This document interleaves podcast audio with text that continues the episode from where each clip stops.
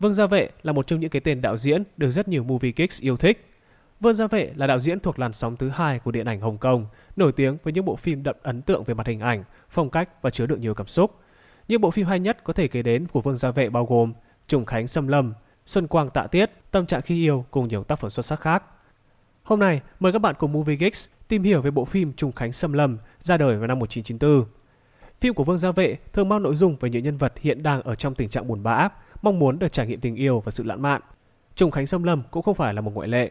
Phim mô tả cảm xúc của người đàn ông khi yêu và đặc biệt hơn là cảm xúc khi tất tình. Trùng Khánh sâm Lâm được chia thành hai phần riêng biệt. Phần đầu tiên là về viên cảnh sát 233 Hà Chí Vũ do Kim Thành Vũ thủ vai, phải lòng một người phụ nữ bí hiểm tóc vàng hoạt động ở thế giới ngầm do Lâm Thanh Hà thủ diễn. Phần thứ hai là về viên cảnh sát 633 không có tên do Lương Triều Vĩ thủ vai, phải lòng với một cô gái làm phục vụ ở một tiệm bán đồ ăn. Nghe có vẻ không liên quan đến nhau cho lắm, thế nhưng cả hai câu chuyện thực chất đều có một điểm chung. Hai người đàn ông này đều vừa mới chia tay bạn gái và hiện đang thất tình. Hà Chí Vũ chia tay với bạn gái sau 5 năm hẹn hò vào ngày cá tháng 4, còn viên cảnh sát 633 cũng mới chia tay với bạn gái là một tiếp viên hàng không.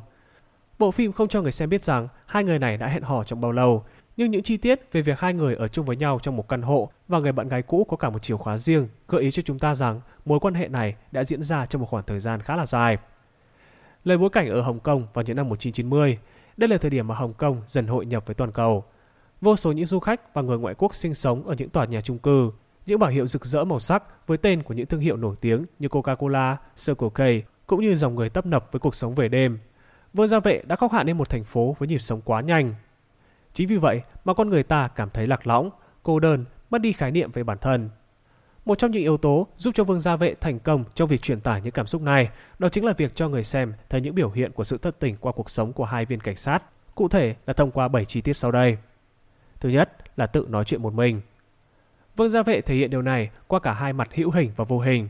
Hữu hình là hình ảnh của viên cảnh sát Hà Chí Vũ từ nói chuyện với chú chó của anh, thắc mắc tại sao con chó không thể chia sẻ nỗi buồn với anh. Là hình ảnh khi viên cảnh sát 633 tự nói chuyện với những đồ vật vô tri vô giác trong căn hộ của anh, như con gấu bông, cái khăn rách nát hay cục xà phòng. Còn vô hình là ông để cho giọng nói của các nhân vật dẫn dắt câu chuyện trong bộ phim. Đó có thể là những cảm nghĩ và suy tư diễn ra trong đầu của họ khi họ không có ai để trò chuyện và bày tỏ cảm xúc. Chi tiết thứ hai, tìm kiếm sự quan tâm từ người khác. Sau khi Hà Chí Vũ đã quá chán nản với những cô gái tên May, May là tên của người bạn gái cũ cũng như cô gái phục vụ ở quán ăn đêm Midnight Express mà anh dự định rủ đi xem phim. Anh bắt đầu gọi điện thoại đến những người con gái khác, những người mà anh đã không nói chuyện kể từ 5 năm trước, hay thậm chí là lúc còn đi học. Trong một phân đoạn trước đó ở đầu bộ phim, Chi Vũ đã gọi điện đến nhà của người bạn gái cũ, bắt chuyện với người thân, từ gì cho đến người chú của cô. Đây là chi tiết chứng minh anh vẫn còn quan tâm đến cô ấy. Cho đến khi anh gặp được người phụ nữ bí ẩn tóc vàng trong một quán bar, anh đã làm nhảm cho cô rằng anh đã bị thất tình hoặc hỏi những câu ngớ ngẩn như cô có thích dứa hay không. Tất cả cũng chỉ là để quên đi sự cô đơn của bản thân. Chi tiết thứ ba, chờ đợi và hy vọng trong vô vọng. Hà Chí Vũ chia tay với bạn gái của anh vào ngày cá tháng 4, tức là ngày đầu tiên của tháng 4. Anh tự quyết định rằng anh sẽ chỉ xem đó như một trò đùa, một trò đùa diễn ra trong vòng một tháng. Anh quyết định mỗi ngày sẽ mua một lon dứa đóng hộp có ngày hết hạn là mùng 1 tháng 5 vì cô bạn gái của anh thích dứa và ngày sinh của anh lại là ngày đầu tiên của tháng 5. Chị Vũ có niềm tin rằng cô bạn gái sẽ quay trở lại với anh sau khi tháng 4 kết thúc. Chị Vũ cũng thường xuyên kiểm tra tổng đài nhắn tin để xem cô bạn gái có để lại lời nhắn nào cho anh hay không. Thế nhưng thực chất chẳng có điều gì xảy ra cả. Về phần viên cảnh sát 633, sau khi người bạn gái chia tay anh, anh thường xuyên quay trở về căn hộ vào ban ngày để kiểm tra xem cô có đang trốn ở cái tủ để hù dọa anh hay không. Một điều mà trước đây thường diễn ra khi cả hai đang hẹn hò. Vương Gia Vệ xây dựng những tình tiết trên để cho người xem thấy và cảm nhận rằng cả hai viên cảnh sát đều đang ở trong một tình trạng vô vọng và buồn bã. Chi tiết thứ tư, ăn nhiều và uống rượu. Tháng 4 có 30 ngày, đồng nghĩa với việc Hà Trí Vũ đã mua tới tận 30 lon dứa đóng hộp. Và vào đêm ngày 30 tháng 4, anh đã ăn hết cả 30 lon dứa đó. Sau đó, anh đến quán bar để uống rượu nhằm xua đi nỗi buồn cũng như nôn ói hết ra đống dứa. Tại đây, anh gặp được người phụ nữ bí ẩn tóc vàng Cả hai cùng nhau uống say bí tỉ, rồi anh đưa cô về phòng của một khách sạn. Trong lúc người phụ nữ đã chìm sâu vào giấc ngủ, Chi Vũ đã gọi đến 4 đĩa thức ăn, bao gồm salad, bánh burger và khoai tây chiên. Vừa ăn, vừa xem hai bộ phim cổ điển cũng như ngắm nhìn người phụ nữ xinh đẹp đang bất tỉnh. Có lẽ đối với Chi Vũ, ăn uống chỉ là một cách để anh quên đi sự cô đơn, buồn bã và nhàm chán của bản thân mà thôi. Chi tiết thứ năm, không quan tâm đến môi trường xung quanh. Sau khi cô bạn gái tiếp viên hàng không chia tay với viên cảnh sát 633, cô đã nhờ ông chủ quán Midnight Express đưa lại cho anh một lá thư và cái chìa khóa của căn hộ. Viên cảnh sát 633 vì ủ rột mà chưa muốn hoặc có thể là không muốn lấy lá thư đó.